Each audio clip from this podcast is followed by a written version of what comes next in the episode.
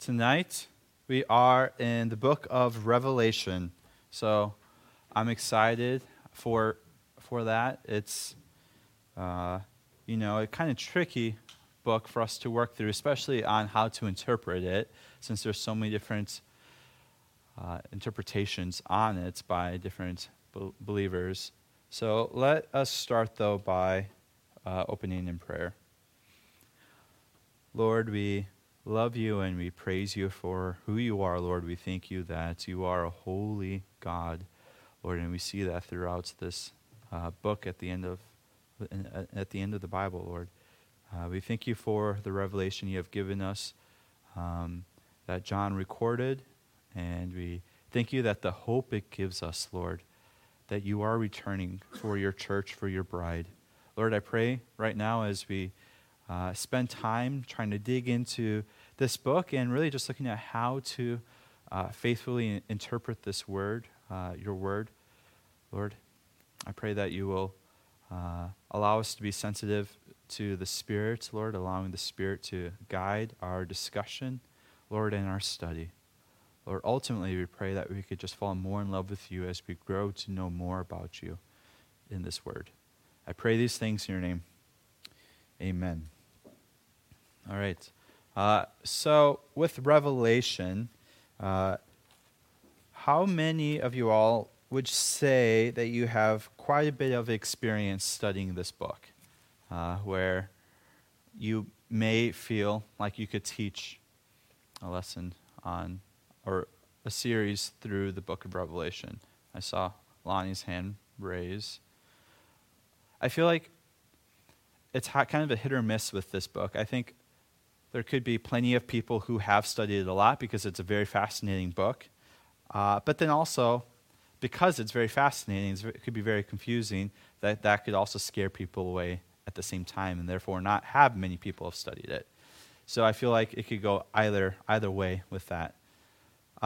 So let's try to work through it. As you can see on your note sheet, we have the historical context on top, and then we're going to talk about the literary context in order for us to try to figure out how to faithfully interpret Revelation. And then we will focus more so on chapter 12 if we have time at the end, and see how we could try to interpret chapter 12 specifically, because obviously we can't get through all of it tonight. So if you're following along with me on your note sheet, you can see century Christians lived, or the first century, I should say, so right first, the first century, Christians lived in eager expectation of Christ's return. So within the first century, right, Christ died and he rose again around 30-ish A.D., and Christ was saying that he's going to return. And so there's been an eager expectation that Christ was going to return, and they've been waiting for that. So all throughout this first century, they've been waiting and waiting and waiting, and now many of these people are getting old. Apostles are dying. John is the only apostle who lives to a nice old age, who isn't killed, isn't martyred for preaching the gospel. So Christians have been waiting eagerly for Christ's return. However, around 60-ish years after Christ's death, so this was written around 90 AD, this book, and John wrote this on the island of Patmos, the Apostle John. Around 60 years after Christ's death, some Christians began to doubt. That's the fill in the blank there. So this is the historical context of what's been happening in the church. The church has been eagerly waiting for Christ to come, and 60 years has gone by, and he still hasn't come yet, and they're getting old. Many of them are already passing away from old age themselves, if they weren't martyred earlier in their lives, and so many of these Christians are beginning to doubt if Christ is actually going to come. So this is the setting for this book, and this is how the church was feeling. As I said, John wrote this on the island of Patmos, which is a Greek island. He was imprisoned there. And another thing that was happening was that there was intense persecution. So if you're following on your note sheet, intense persecution. And you see this throughout, evidence of this throughout Revelation, and I have some references there. You could see in chapter 1, verse 9, says, I, John, your brother, and partner in the tribulation and the kingdom and the patient endurance that are in Jesus, was on the island called Patmos. So that's where we see where he wrote it, and he's saying he's a partner in tribulation that they were going through as a church. And then you could see the other references as well in chapter 2, where it talks about the different churches that are going through different persecution and tribulation. So that's, again, the context of what's happening. I have a nice block quote here of a description of what the Roman emperor was like during this time. Michael, do you want to read this block quotes, and so we could get a better idea of what it was like under this Roman emperor who was ruling during the time that John wrote this book? It is the place, his palace, where that fearful monster built his defenses with untold terrors, where lurking in his den he licked up the blood of his murdered relatives or emerged to plot the massacre and destruction of his most distinguished subjects. Menaces and horror were the sentinels at his doors.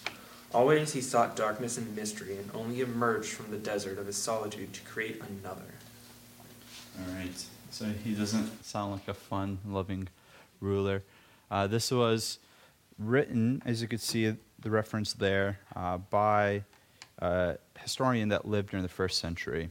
So this would have been more firsthand account written during the time when he ruled. So it was not a fun time to live as a Christian, or really just to live. It sounded like this ruler was very ruthless and murderous and bloodthirsty. So, again, this is the atmosphere that's happening around the Christians. They're waiting eagerly for Christ. He has not come yet. 60 years has gone by since he ascended up into heaven, and they still don't know where he is. They're being killed. They're being persecuted for this faith, and they're beginning to doubt. Where is the Lord? And this is the context of John writing this book. All right, so that's the historical context. Now let's get into the literary context. You could see literary genre. Now I have 3 genres there: letter, prophecy, and apocalyptic literature. So this falls in all 3 of these categories, and we're going to talk about each one. So we're just beginning the literary genre, literary context of Revelation. So Revelation as a letter. This is written like a letter in the beginning and at the end of the book. So you can see on your note sheet, the book begins and ends like a letter. So turn with me to Revelation chapter 1, looking at verses 4 and 5. If you have in mind, think about the other New Testament letters and how they start and how they end. It's very similar. John introduces himself. So John 4 through 6 of chapter 1. It says, John, so the author, to the 7 churches that are in Asia, grace to you and peace from him who is and was and is to come, and from the 7 spirits who are before his throne, and from Jesus Christ, the faithful witness, the firstborn of the dead, and the ruler of kings on earth. To him who loves us and has freed us from our sins by his blood, and made us a kingdom, priests to his God and Father. To him be glory and dominion forever and ever. Amen. So it starts like a letter, and then we also see it end like a letter. So all the way at the back end of the book, chapter 22, verse 21, it ends, the grace of the Lord be with you all. Amen. A nice concluding sentence for a letter here. So you could see that I have 3 bullet points under here. This suggests that Revelation is meant to be read as one letter to the 7 churches. So there's a big discussion that has been had among scholars of whether the 7 churches that we will see in chapters 2 and 3 of this book were separate letters just sent out to the churches separately, or if this book has always been together as it is now as one single letter. And the consensus is really that this has been one single letter, and it was circulated to these 7 different churches. So if you're not familiar with what I'm talking about, chapters 2 and 3 address 7 specific churches. The beginning of chapter 2, we have the church of Ephesus. Then we have the church of Smyrna. And then we have Pergamum. And then we have Thyatira. I'm really bad pronouncing some of these. Then we have, beginning of chapter 3, Sardis. Then we have Philadelphia. Then we have Laodicea. So these are the 7 different churches that John writes to. And as we were looking at, this looks like it was probably one single letter, this entire book, and it was circulated to all 7 of these different churches. And you can see second bullet point under Revelation is a letter. The 7 churches are written in order in which the letter carrier would visit them from Patmos. So if you look at a map of modern-day Turkey, where these churches exist, it would have gone in a loop, which is interesting. So it goes; they're written in the same order of how they loop location-wise, geographically. And then last bullet point here, letters introduce major themes in the introduction that are developed in the body. So that's talking about the genre of a letter. Right? So if you look at other New Testament letters, many times in the introduction of the book, of the letter itself, it introduces a theme, a major theme that's going to be presented throughout the entire book, and then it's developed through that body. And that's also true in Revelation here. So again, chapters 1 through 3 really act as a large introduction to this entire book. And then starting in chapter 4, we have more of the body of this letter. So let's look at this question here I have for you all. How can knowing this book is a letter help us in our interpretation of the book? Kind of building off of that third bullet point under Revelation is a letter is kind of where I'm heading with this question. We see a major theme kind of introduced within the introduction, within the first 3 chapters, that is developed throughout this entire, the rest of the book, and throughout the entire rest of the book, and even ends well with that. So, again, I want us to look at these 7 churches, and I want us to notice how each section, specific address to each church ends, and how that is then developed throughout the rest of the book. So, could someone read for us? We're going to start in Ephesus, chapter 2, verse 7. Just chapter 2, verse 7. So this is the end of that section to that church. He who has an ear, let him hear what the Spirit says to the churches. To him who overcomes, I will grant to eat of the tree of life, which is in the paradise of God. What translation is that? NASB. NASB. So to the one who overcomes, it mentions. In my translation, it says, to the one who conquers, I will grant to eat of the tree of life, which is interesting. It has a reference back to the tree of life, which is the paradise of God. To the one who conquers. All right, could someone read chapter 2, verse 11. He who has an ear, let him hear what the Spirit says to the churches. The one who conquers will not be hurt by the second death. Okay, so the one who conquers, the one who overcomes, depending on what translation you have, will not be hurt by the second death. You see here the idea of a spiritual death. And so that's the end of the second church, the end of the address to the second church. And then I need someone else to read chapter 2, verse 17. The one who has an ear, let him hear what the Spirit says to the churches. To the one who overcomes, I will give some of the hidden manna. I will give him a white stone and a new name written on the stone, which no one knows except the one who receives it. All right. So again, we have the idea, to the one who conquers, again, is what my translation says, I will give him some of the hidden manna.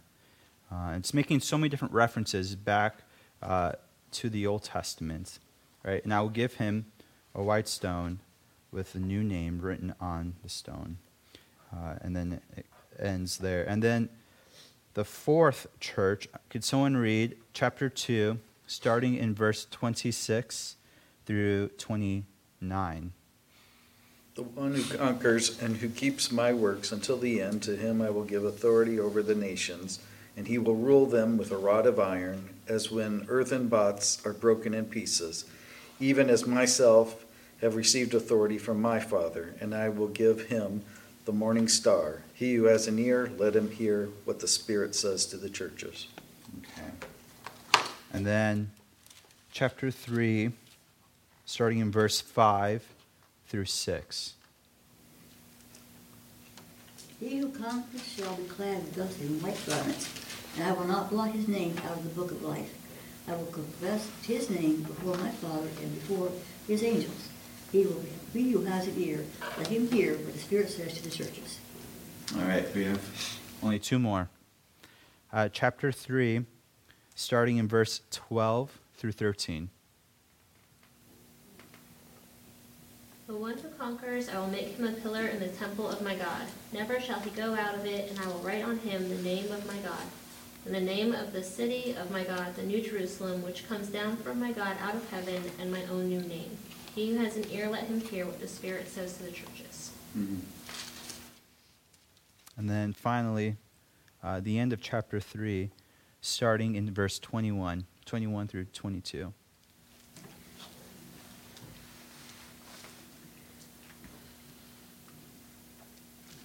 He who overcomes, I will grant to him to sit down with me on my throne, as I also overcame and sat down with my Father on his throne.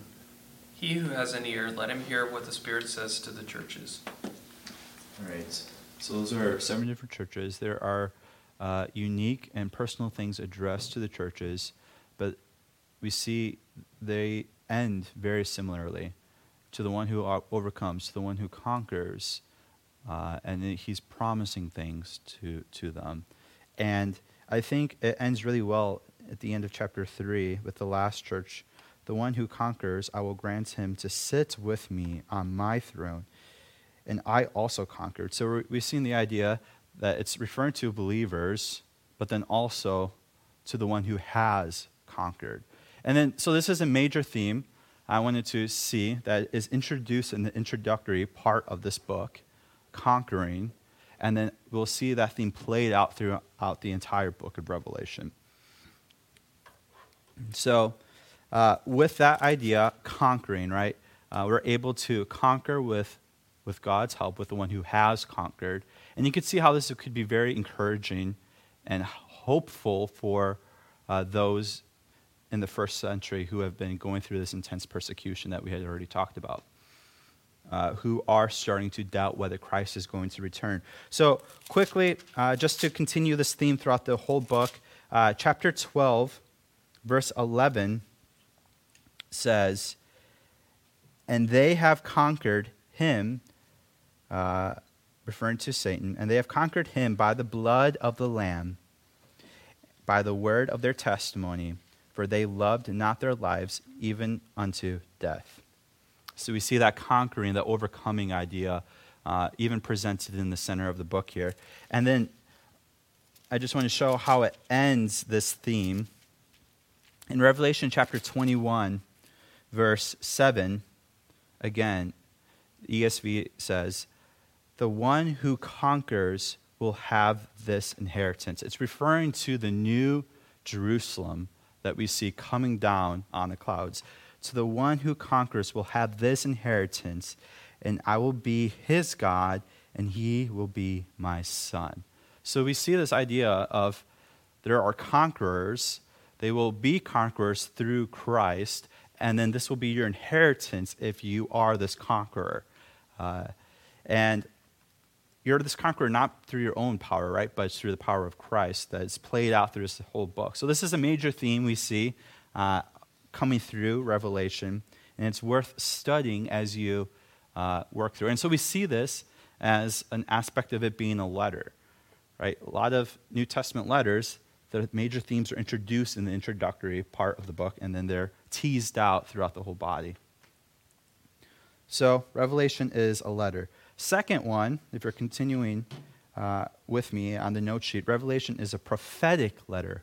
So it's not just a normal letter. It's not just a thank you letter like Paul has written. It's not just an a letter to give instruction, but it's specifically a prophetic letter. We see references to it being a prophetic letter throughout there, Revelation 1:3, 22, 6-7, 22, 10, 22, 18-19. Prophecy includes both prediction of the future and a proclamation of God's truth for the present. So that's the two components that go with prophecy. A prediction for the future, and a proclamation for the present. Many times when we look at a prophecy, we just focus on the proclamation for the future, but then we don't see the application then for the here and now. And so I would argue, since this is a prophetic letter, there are obviously things for the future, but that doesn't mean there is absolutely no application for us today, here and now, and even for the original audience. So the question is, what proclamation of God's truth are the original audiences told to hold on to? What are some guesses, at least, that you think could be put as an answer to this question? There's a lot of future things foretold,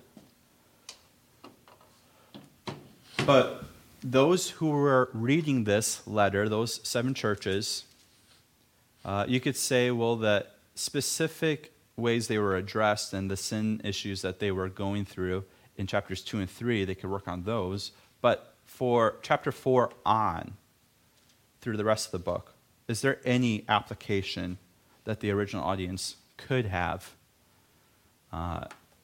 made? I mean, just looking forward to the time that all that stuff was going to happen, right? Looking forward to the time that was going to happen. So take comfort in it, kind of like what we've been talking about, especially with the context of what they've been going through. Right, so that's good. Anything else? I think looking at it, I mean, the question says, what proclamation of God's truth? Yeah. Are they told to hold on to? I think looking at God's faithfulness over time, it continues to talk about how God will be faithful, and how you can trust, this is what's going to happen, and here's things from the past, but kind of looking forward is what to expect based on his faithfulness. Yeah, that's good. I want us to look at verse 3 specifically, and this does tease out what you guys are saying, by using the word blessing or blessed. Blessed is the one. So even for the original audience, blessed is the one who reads aloud the words of this prophecy. So there we see it is a prophecy, right? A prophetic letter. And blessed are those who hear and who keep what is written in it, for the time is near. And then we see also near the end of Revelation, it's the same idea. Blessed are you who read it take refuge in it, obey it.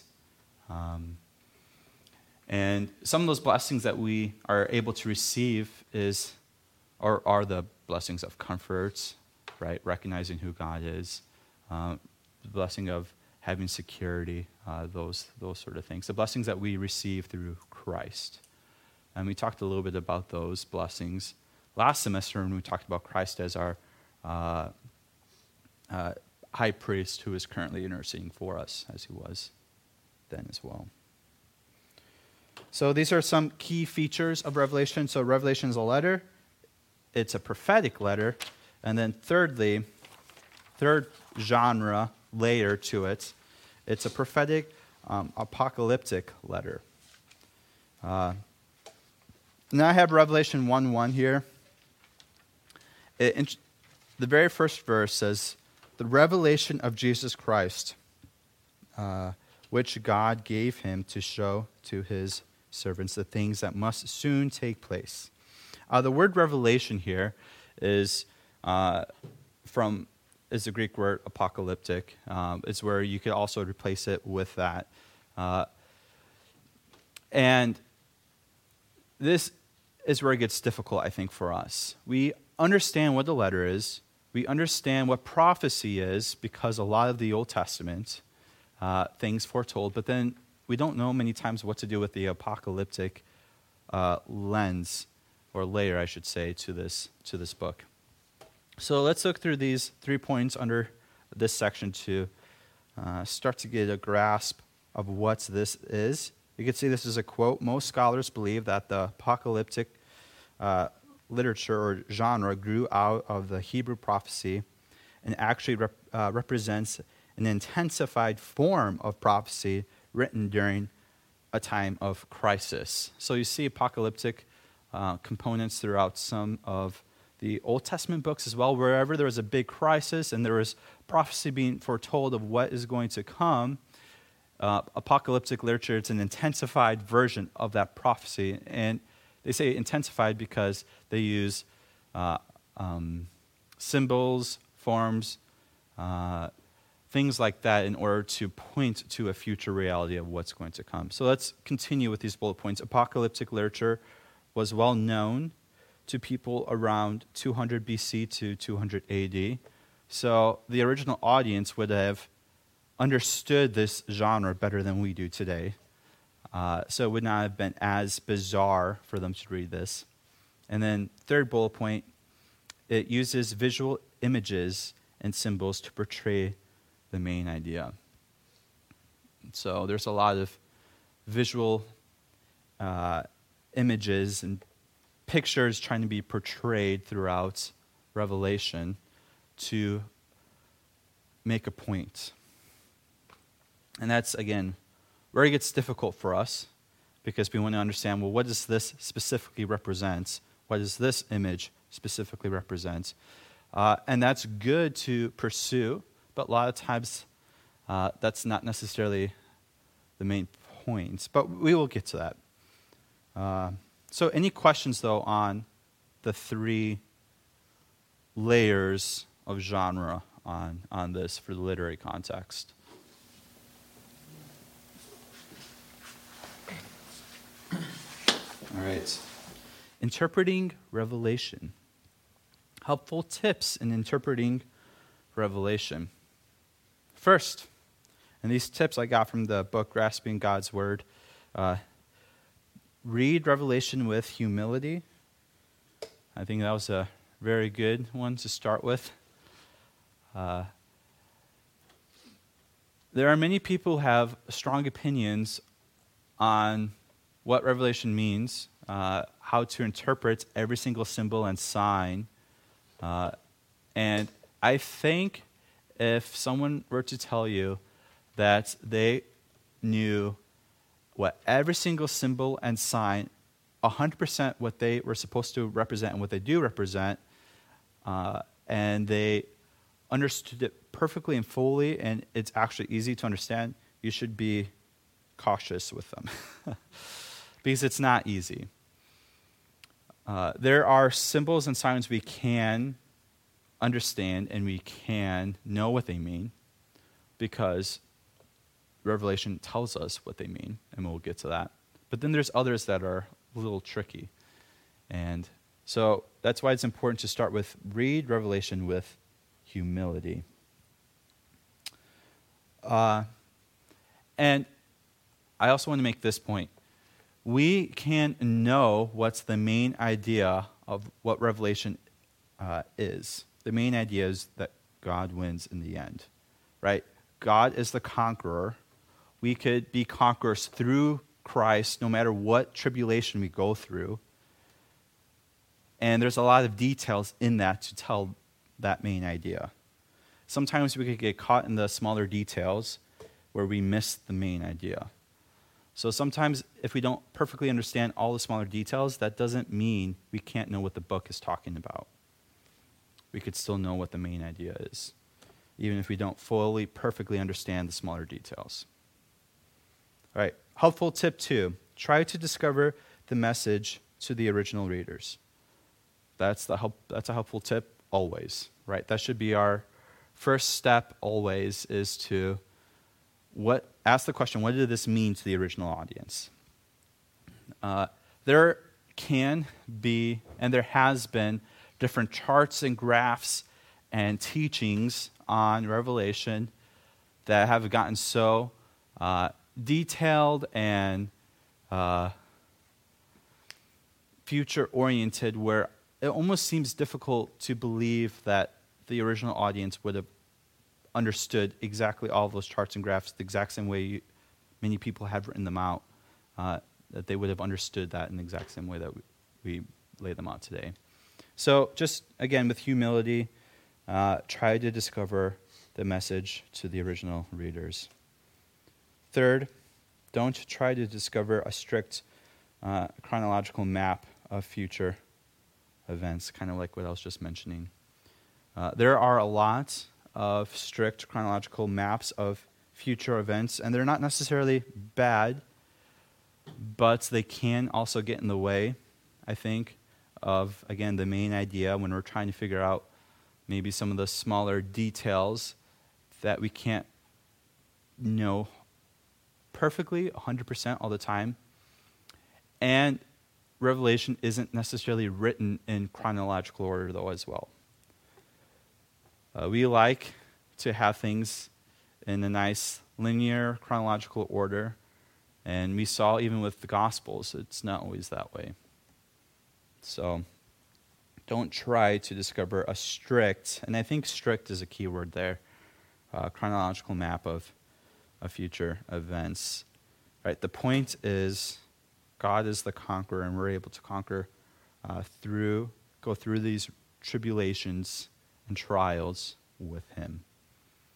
4, and this can sound troubling, but let's talk about it. Take Revelation seriously, because it is God's word, but don't always take it literally. How can I say that about Scripture? Exactly.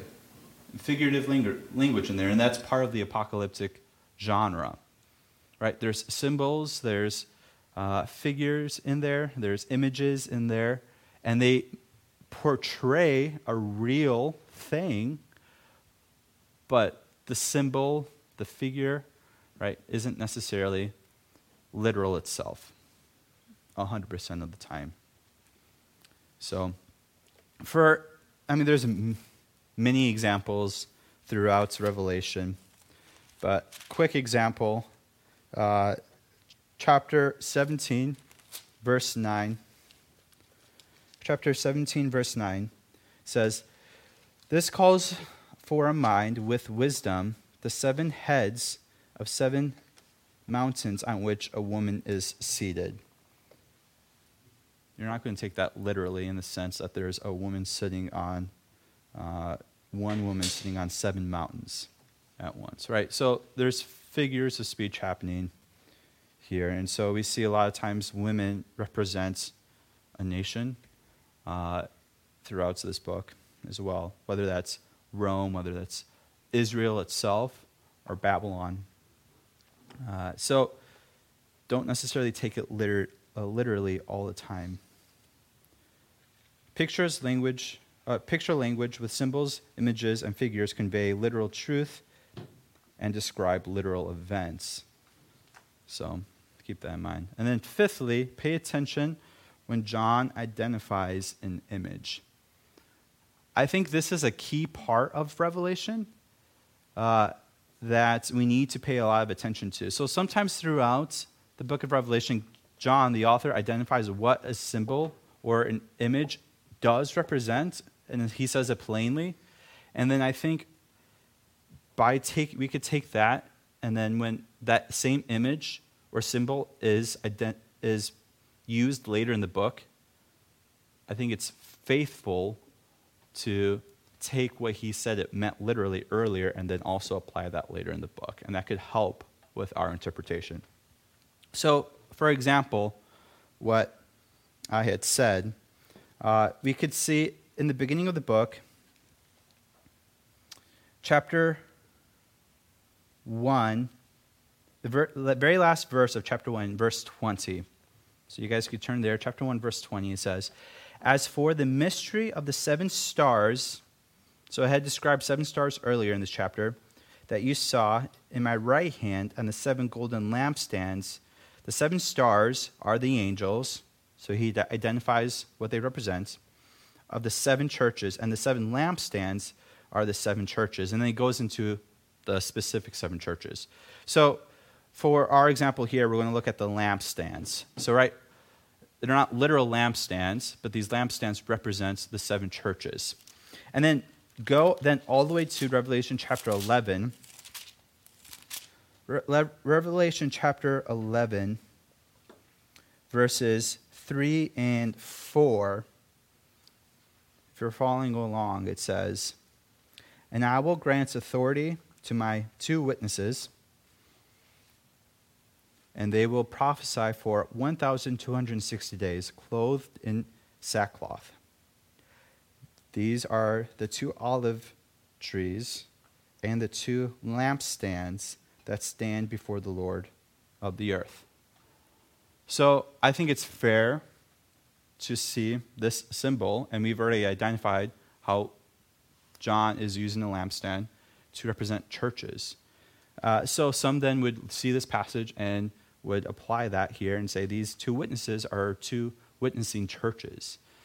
And I think that is a faithful way to interpret it. I think if you are familiar with the Tim LaHaye, Jerry Jenkins books, he understands this in a very dispensational theological framework where these are two literal people.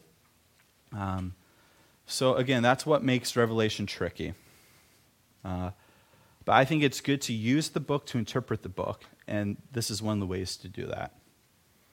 So again, pay attention to when John identifies an image. That's a really important one, and he does that all throughout the book. Number 6, look to the Old Testament and historical context when interpreting images and symbols. How can we know what the images and symbols represent literally? Well, this right here gives two ways that we could do that. Look to the Old Testament, see if there's any way the Old Testament uses them, because John would have looked at the Old Testament and used similar language to convey a similar point, or look at the historical context and what the original audience would have maybe understood as what the symbol would have represented. So again, I want us to look at an example for this. I need someone to read a couple verses in the book of Daniel in the Old Testament. Who wants to volunteer to look up passages in Daniel? All right, Michael. You want to turn to Daniel chapter 7? And then you'll be flipping to Daniel chapter 10 as well. And then I want someone to look up passages for us in Revelation, which will just be in Revelation chapter 1. Who wants to read Revelation chapter 1 verses? All right, thanks, Beth. So we'll start with Michael. Michael, you could read Daniel chapter 7, verse 9, and then jump after verse 9 to verses 13 through 14.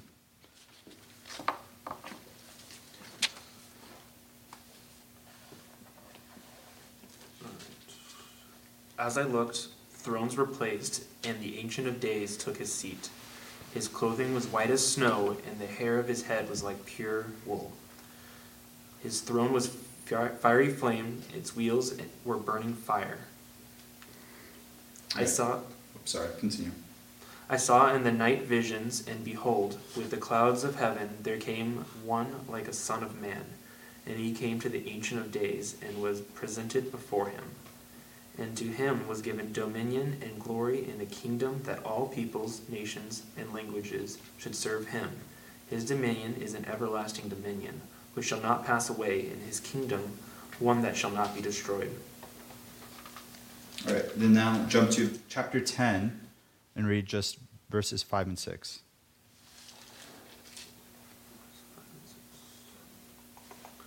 I lifted up my eyes and looked, and behold, a man clothed in linen with a belt of fine gold from Uphaz around his waist. His body was like a beryl, his face like the appearance of lightning, his eyes like flaming torches, his arms and legs like the gleam of burnished bronze, and the sound of his words like the sound of a multitude. All right, Beth, could you read for us? Chapter 1, verse 7, then jump over to verse 12 through 15. Verse 7, then 12 through 15. Behold, he is coming with the clouds, and every eye will see him, even those who pierced him, and all tribes of the earth will wail on account of him. Even so, amen. Then I turned to see the voice that was speaking to me, and on turning I saw 7 golden lampstands, and in the midst of the lampstands was one like a son of man, clothed with a long robe and with a golden sash around his chest. The hairs of his head were white wool, like snow. His eyes were like a flame of fire.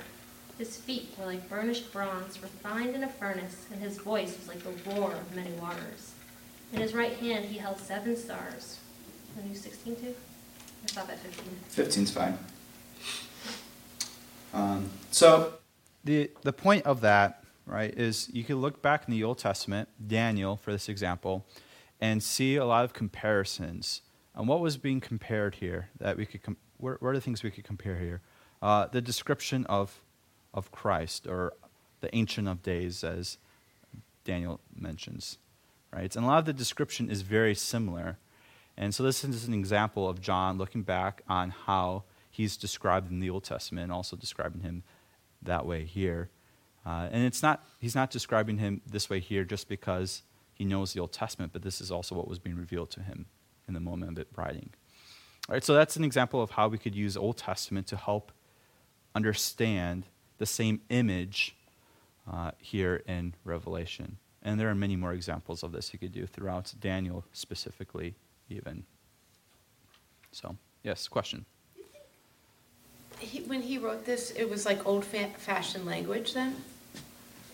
Like, because it was Old Testament language that he almost copied word for word. Was that like old-fashioned language that he was using, or do you think that's what he's like? Do you think if we were to see Christ revealed to us in this vision today, we would use that same language? I mean, that's a good point. Like, I think we would use what is regular for us to use, the words that are regular for us to use to describe what we're seeing.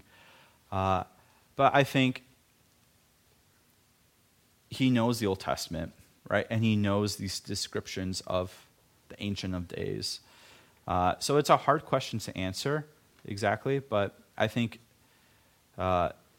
probably using the same language as the Old Testament on purpose. So... Also, because this is a vision, yes, and even the burning of the tongue, to put the thing on the tongue, it indicates to me that God put these words and specifically to him. I agree. So while Ephesians might have been written to address a church in the language of that time, this definitely, due to the way it was presented, indicated this is not me writing, this is what I'm being told to present. Yeah. So, I mean, so there's all of that. So it's hard to say if he used the specific words specifically because he was getting them from the specific revelation in the very moment, or he chose to use them through the work of the Holy Spirit. I mean, obviously we have to say that because that were the same words that were used in the Old Testament for describing it. But the point is that it's very similar. So we could use the Old Testament to help understand and interpret some of the symbols and ideas that are being portrayed in Revelation.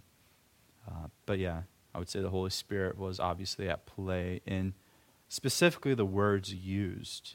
And another important part to remember is that these were done in different languages as well at the time. So obviously with Revelation being in Greek.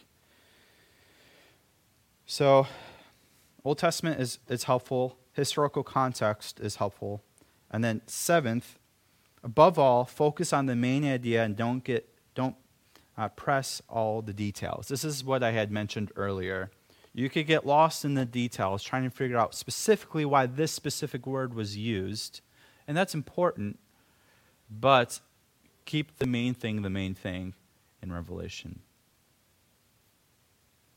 All right, so let's try to do all this specifically with chapter 12. So if everyone wants to turn to Revelation chapter 12, we will go through the interpretive journey. These are the 5 steps that we've been talking about for a while now.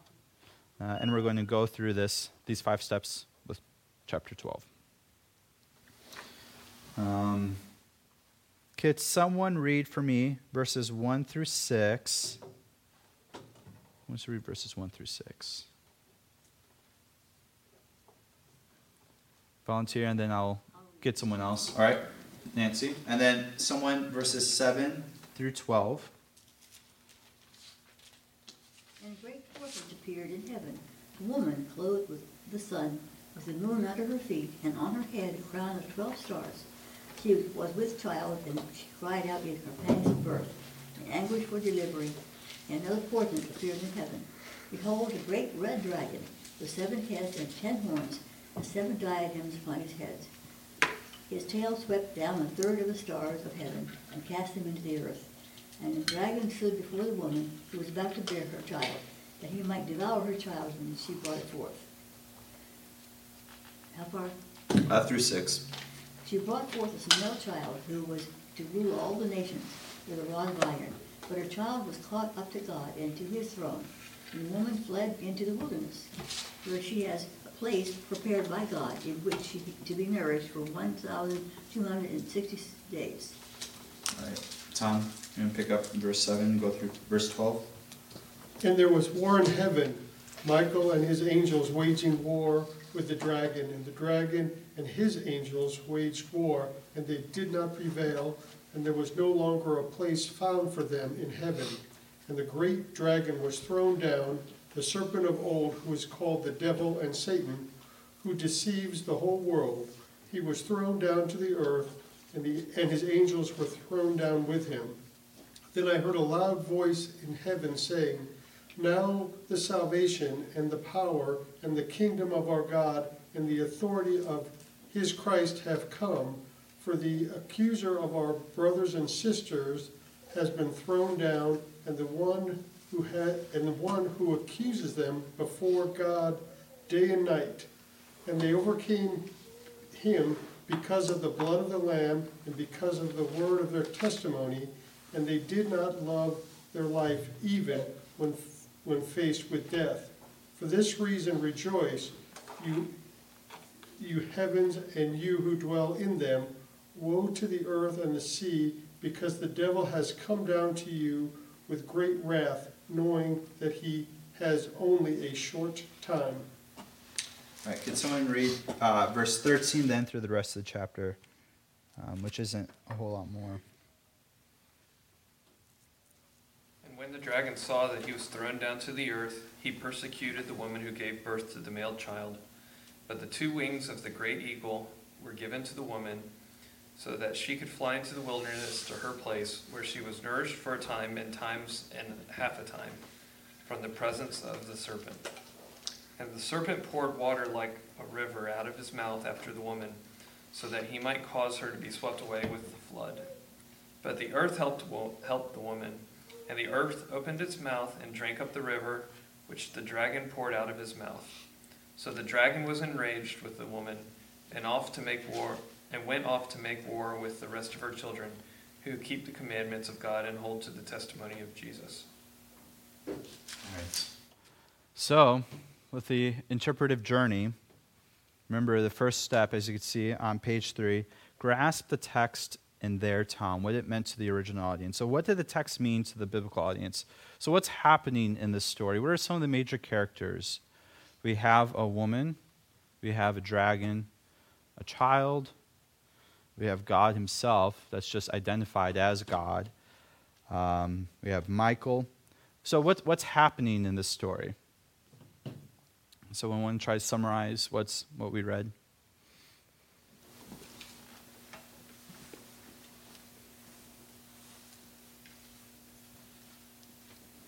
Is the woman supposed to be us, mankind? Well, we'll get to that. But before we get to that, what does it look like? What's happening? So a woman has a baby. All right. And a dragon tries to get him. Okay. And the baby goes up to be on the throne. Okay. Then the woman gets put into the wilderness to hide for a long time. And then I got lost. Hold a minute. War with angels? There's a war with angels. The woman's, again, like hidden for another bout of time. And how's it end? With the water. Well, we have this dragon. We have this dragon with the stars are thrown out of heaven with this war. And then when that happens, this dragon is trying to get after this woman now. Trying to persecute this woman. And with the water thing, verse 15, the serpent poured out water like a river out of his mouth after the woman. He's trying to get this woman, right, to sweep her away with the flood. He's trying to get her. I don't know how else to say it. Verse 16, but the earth came up with help of the woman, and the earth opened its mouth and swallowed the river that the dragon had poured out from his mouth. And then I think it ends really well. You see verse 17, and the dragon became furious with the woman.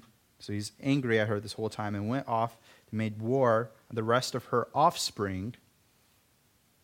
So this woman has a child, has more offspring, whoever she is, on those who keep the commandments of God and hold to the testimony of Jesus. He stood on the sand of the sea.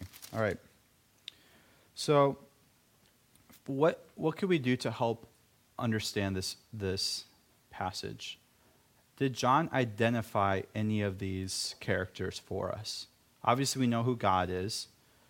The red dragon, did he identify the red dragon? I never knew that from a long time study. Well, it was Antichrist. He was Antichrist. Okay. And she represented masses of people. All right, masses of people. Yes. If we didn't have the study Bible notes, that's helpful, right? But in the text itself, does it identify who the dragon is? 7 says it's Satan. The word Michael and his angels fight against the dragon. The dragon and his angels fought back, and he's defeated his throne. And it says, verse 9, that ancient serpent who's called the devil. And yes. So we definitely have that the dragon is Satan. Yes. So there we have an identifier, right? So that helps. And then we could kind of see the idea of what was happening here when Satan was thrown from heaven along with the other fallen angels here. Who is the male child? Can we figure out who that is in this text? Indicates Jesus because it says it goes up to heaven to rule. So that's a good indicator for sure. And so look how it describes this male child. Verse 5, she gave birth to a male child one who is to rule all the nations with a rod of iron.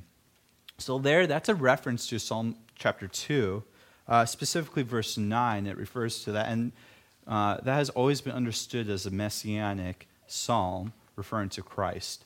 So we could identify the dragon, we could identify the child, we know who God is, and this child is caught up to God and is on his throne. And we know that happened at the ascension, right, when Christ went up and is ruling with God now as king. Who is the woman? There has been some discussion on this, exactly who the woman is. Some people have suggested, well, the mother of this child is Mary, so therefore it's Mary. But I think it's not necessarily Mary, right? It's more than that. And I think it's faithful to say the woman here is true Israel.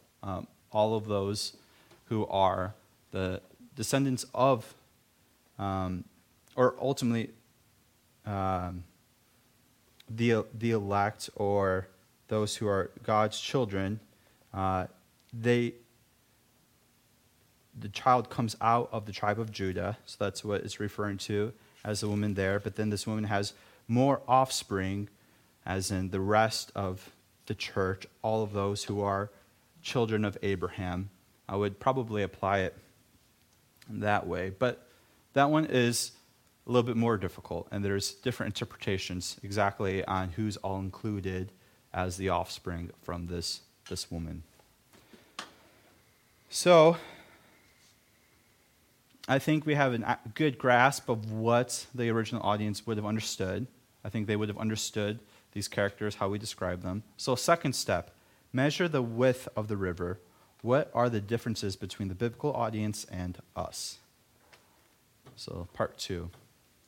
What are some differences or similarities between us reading this and the original audience that would have read this? Think about the historical context. Think about what they were going through. I think part of the difference between us and the biblical audience is, especially for us, for most of us, not having grown up in a Jewish background, there's certain language and context in this particular section that, we talk of, look at verse 1, where it talks about a crown of 12 stars. Yeah. So there's some 12 tribes of Judah, so that would probably be a natural inference that they would make, whereas for us, I'm grateful to have a study Bible also that, helps make some context there. So there are things like that the context would be a little bit more natural. It's just something that we have to kind of take into account as we look at the differences between us and them. Yeah, and that's good. And so that's an example of looking back to the Old Testament to help interpret this as well. And I think that's a good, faithful way to interpret that.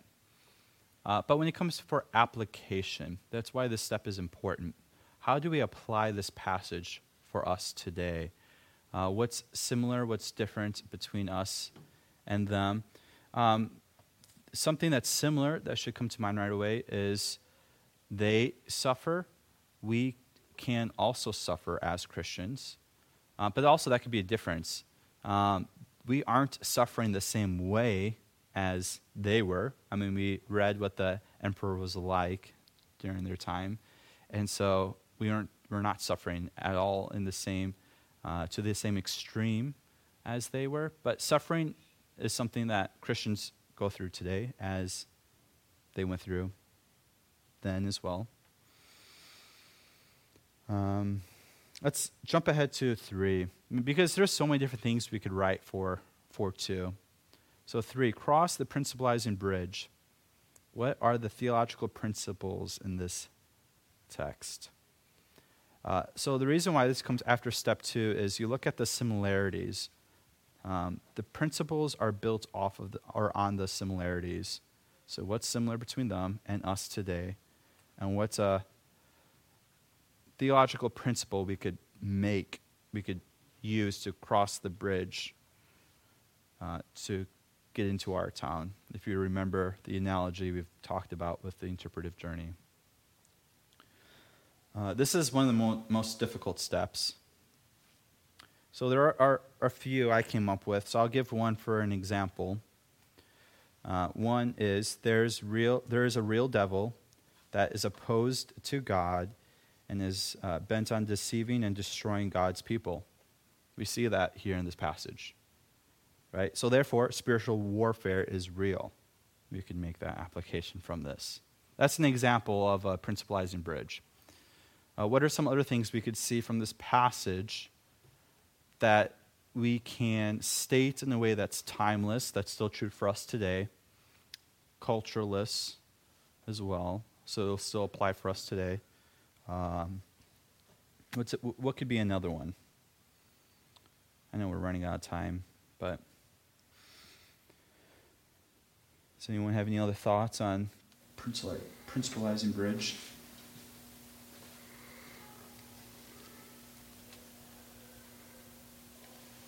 God protects those. God protects. Okay. Yeah. He protected the woman. He protected the woman. And he's going to protect the people at the end. And he's going to protect his commandments and hold his testimony. Yeah. Yeah. So I wrote something like this down as well. Christians can expect to suffer for being faithful in their witness to Christ. And that could be a principalizing bridge. But then I think this might be a little bit more similar to what you're saying, Chris. Christians can overcome the devil by living and proclaiming the gospel of Jesus Christ faithfully. Oh, maybe that wasn't the right one. Satan has been defeated by the life and redemptive work of Christ.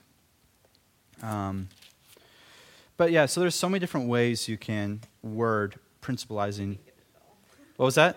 I didn't get it at all. Well, I mean, these are just examples of some. There could be more than what I had written down. But I think near the end of chapter 12, it talks about on those who keep the commandments of God and hold to the testimony of Jesus. You could pull that truth out and put it into a principalizing bridge, I think. And I think you're probably getting at that. So that's one of the most difficult steps. And then fourth step, consult the biblical map. How does our theological principle fits with the rest of the Bible? So I gave some examples. Next, we have to see if it contradicts with anything, obviously, in Scripture. That's step 4. Then finally, grasp the text in your own town. How should individual Christians today live out this theological principle? So make an application of spiritual warfare. There's real spiritual warfare. And think of a specific situation that you could apply that in when you're teaching or when you're applying this passage to your own life. Again, there's a real devil that is opposed to God and is bent on deceiving and destroying God's people. I think that's a very nice, concise one. And then you can make an application out of that, I think, pretty easily. And that would be a faithful application from chapter 12. All right. I know that's a lot. Lord, we love you. And again, and I thank you that you have given us your word, Lord. I pray that we won't be overwhelmed with the task of interpretation, Lord, especially when it comes to Revelation. I pray that you will just continue to help us, Lord. Allow us to have clear minds and be sensitive to your spirit as we come to your word to understand it, Lord. I thank you for the book of Revelation and all the truths it has for us, Lord, that you have given to us through John. We love you, and I pray these things in your name.